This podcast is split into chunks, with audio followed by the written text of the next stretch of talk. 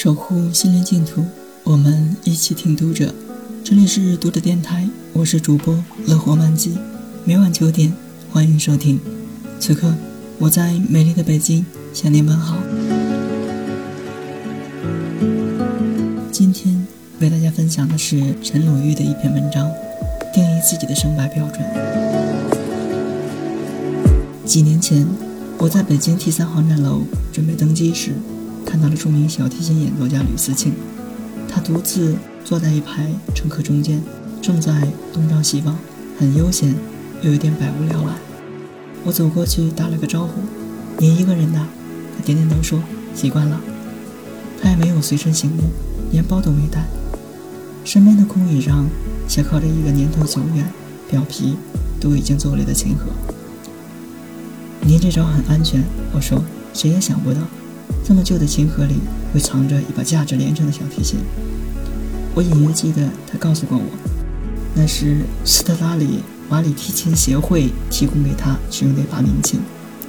他当时云淡风轻地说：“价值几百万吧。”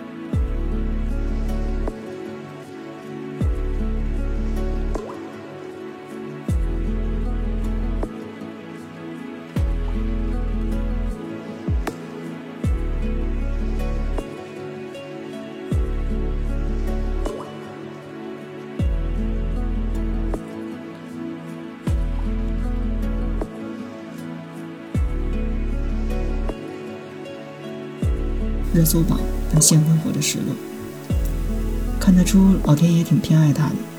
除了出众的音乐才华，他还是风度翩翩。当然，倘若他相貌平平，中年发福，头发稀疏，此刻他依然会满脸笑意，开心祥和吧。因为古典音乐有自己的评价体系，我可以帅气、美丽、年轻，也可以完全不是。我可以仅凭记忆吃饭。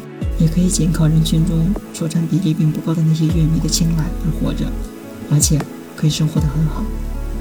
忘了是哪部电影里，其中一位老派的英国上流社会女性说：“普通人的一生只需要上三次报纸：出生、结婚和去世。”这种充满了优越感的态度有点招人烦，可她的清高不无道理，因为她的生活圈子和价值决定了远离大众才是最安全、最体面的生活方式。他的存在感不需要头版八卦来给予。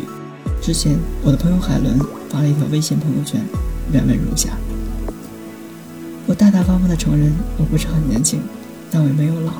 我相信这样的状态会持续很久很久。我认为这是我人生最好的状态。在人的一生中，年轻和年老之间的这段时间，其实是最长的，也是最好的，是最应该让我们去喜欢的。可是。我们确实身处在一个崇拜青春的社会，但若你无论年龄怎样增长，都可以打起青春期来活着，一定会发现你会活得越来越好，远远超过青春期的好。